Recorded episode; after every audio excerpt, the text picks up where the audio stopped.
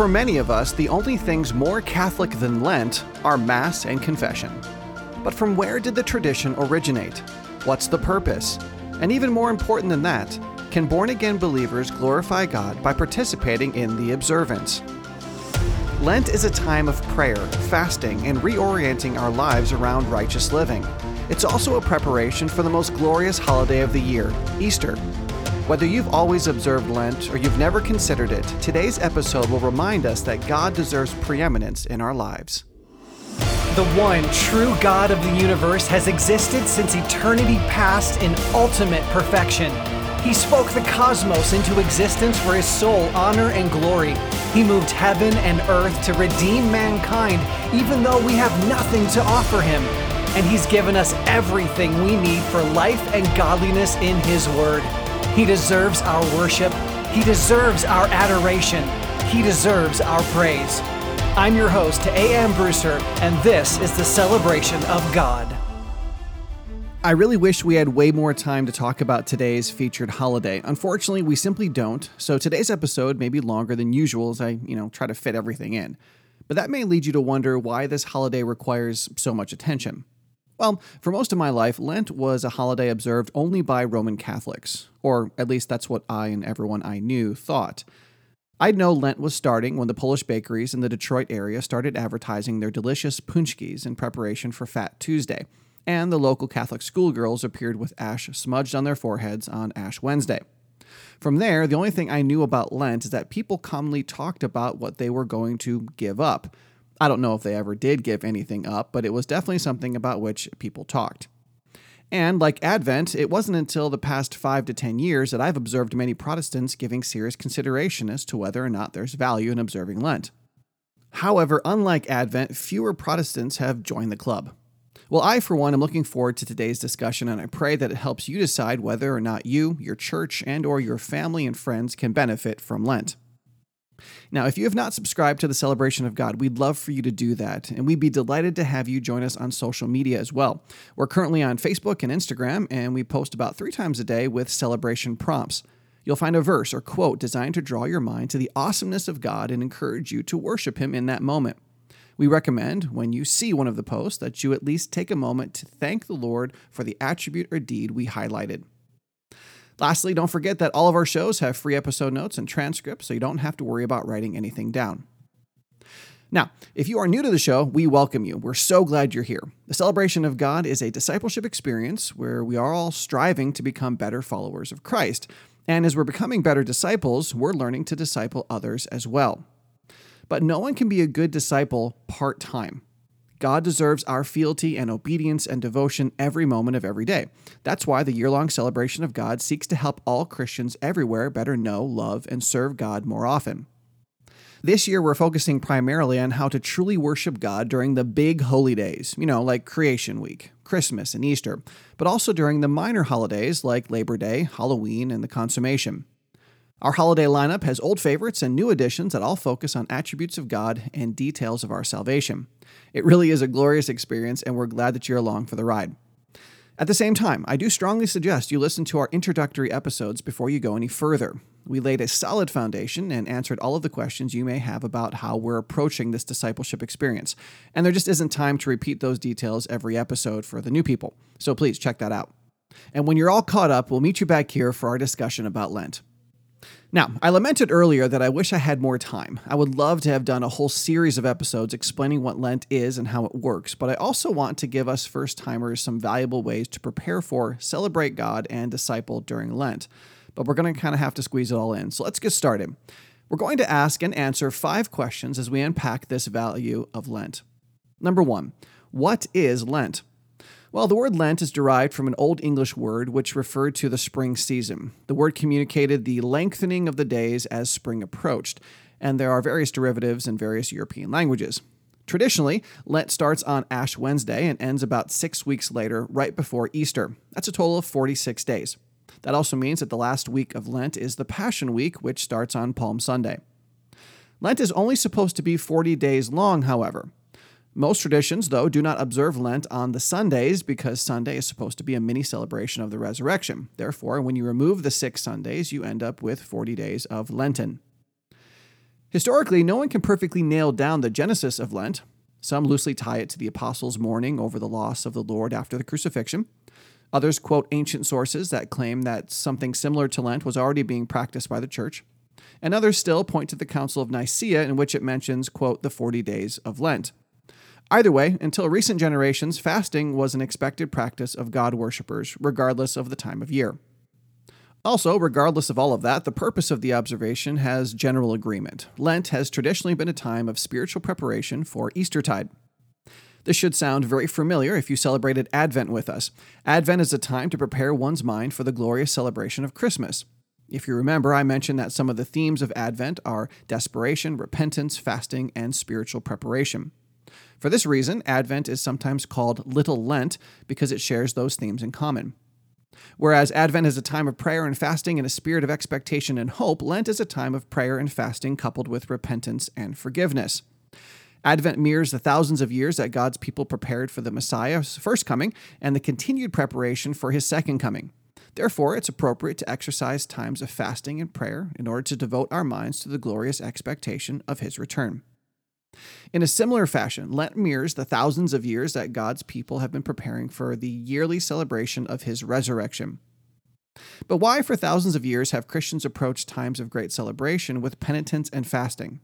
We'll answer that more in a minute. For now, we recognize that Lent is an elongated preparation for Eastertide. Number two, who participates in Lent?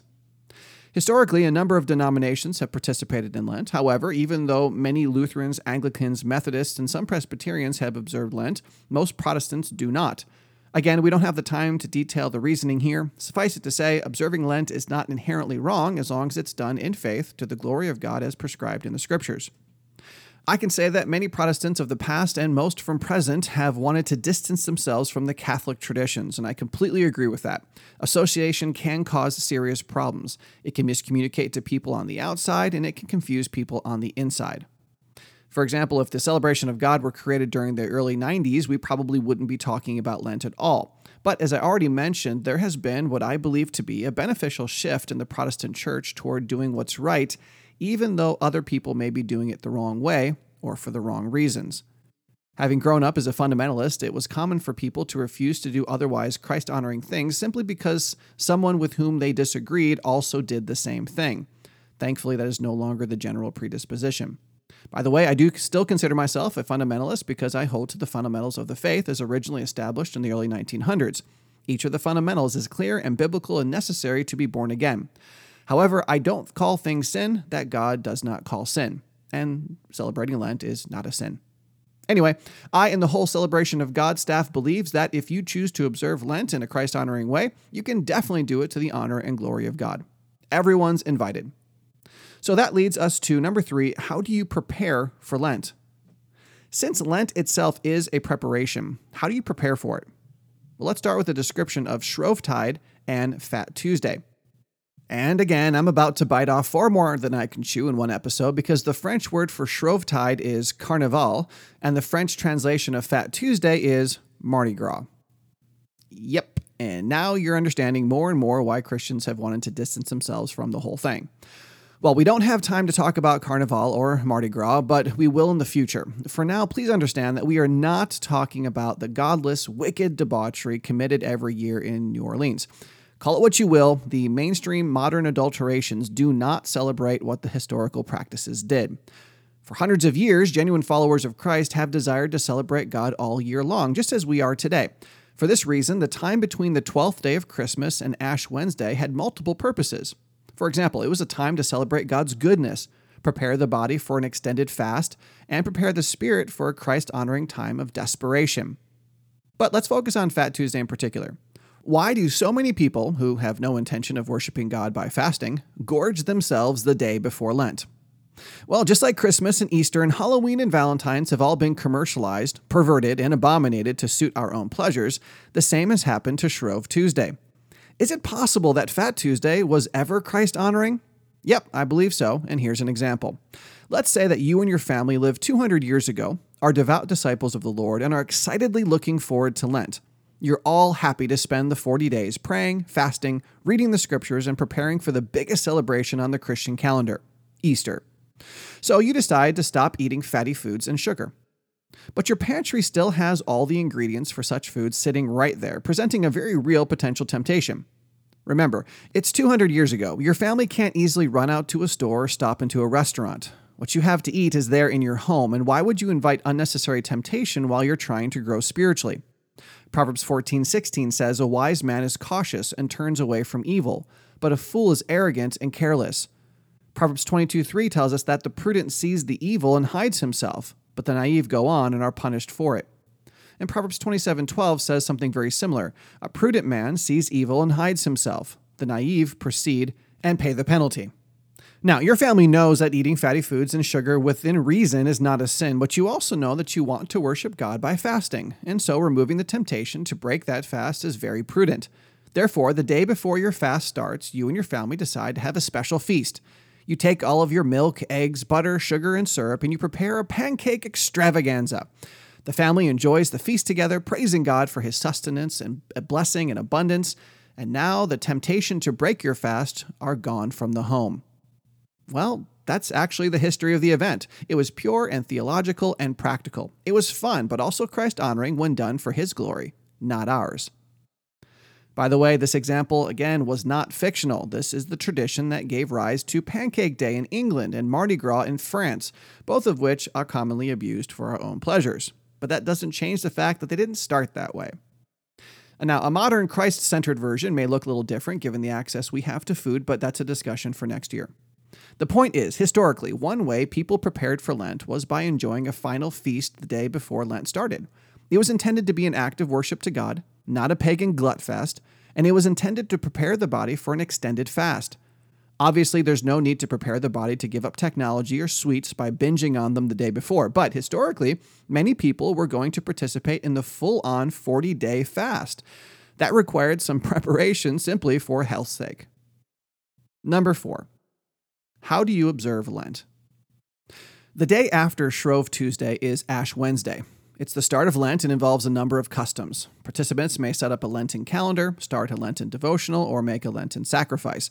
But please allow me to remind everyone that none of this is prescribed in the Bible for New Testament believers. You can glorify God and not observe Lent. However, you cannot glorify God and not worship Him.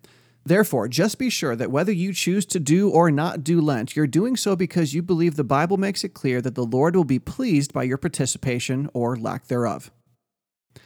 Aaron, a second ago you said that people would sacrifice. What do you mean? Good question. The quote unquote sacrifice was another name for the actual fast itself. Someone observing Lent chooses something from their lives, a food or activity, and they sacrifice it to the Lord for Lent. That means that they will not partake in it again until Easter. Just like if you sacrificed a whole burnt offering, you weren't going to have it when the sacrifice is done. In regard to the ash in Ash Wednesday, it's designed to remind us that we are nothing but dust. We were formed from dust and will return to dust. An interesting tradition is that, in many traditions anyway, palm leaves from the previous year's celebration of Palm Sunday are burned to create the ash kind of symbolic and cool. As the celebration of God grows, we will spend more time discussing how these traditions may be used to celebrate God or how they potentially can be used to distract from God and then place ourselves at the center of the celebration. For now, we're just getting a bird's eye view of the holiday. From there on out, participants uh, observe a 40 day fast. Now, again, fasting is something we're going to talk much more about in the upcoming year. We find references to it all throughout Scripture, but modern Christians seem to either dismiss the practice or completely misunderstand it. For the purposes of considering how we may use fasting to celebrate God this year, we should consider two passages. In Matthew 6, 16 through 18, Jesus says, Whenever you fast, do not put on a gloomy face as the hypocrites do, for they neglect their appearance so that they will be noticed by men when they are fasting. Truly, I say to you, they have their reward in full. But you, when you fast, anoint your head and wash your face, so that your fasting will not be noticed by men, but by your Father who's in secret, and your Father who sees what is done in secret will reward you. First, we need to establish that Jesus assumed that his audience was going to fast at some point for some reason.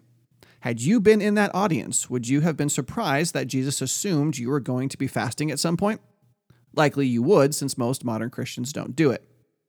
Second, Jesus' main point was that the purpose of fasting must be for the honor and glory of the Father. Another interesting passage is Ezra 8:21. Quote, Then I proclaimed a fast there at the river of Ahava. that we might humble ourselves before our God to seek him from him a safe journey for us, our little ones, and all of our possessions. Unquote. Here we find Ezra coupling fasting with beseeching God for provision. All throughout the scriptures, fasting is also associated with mourning and penitence, and I look forward to studying the various biblical references to fasting in the future. In regard to Lent, followers of Christ may choose to refrain from food or drink entirely, or certain foods or drinks, because they want to use the time they would normally have been eating or participating in the activity to pray and seek God's will for their lives from the scriptures.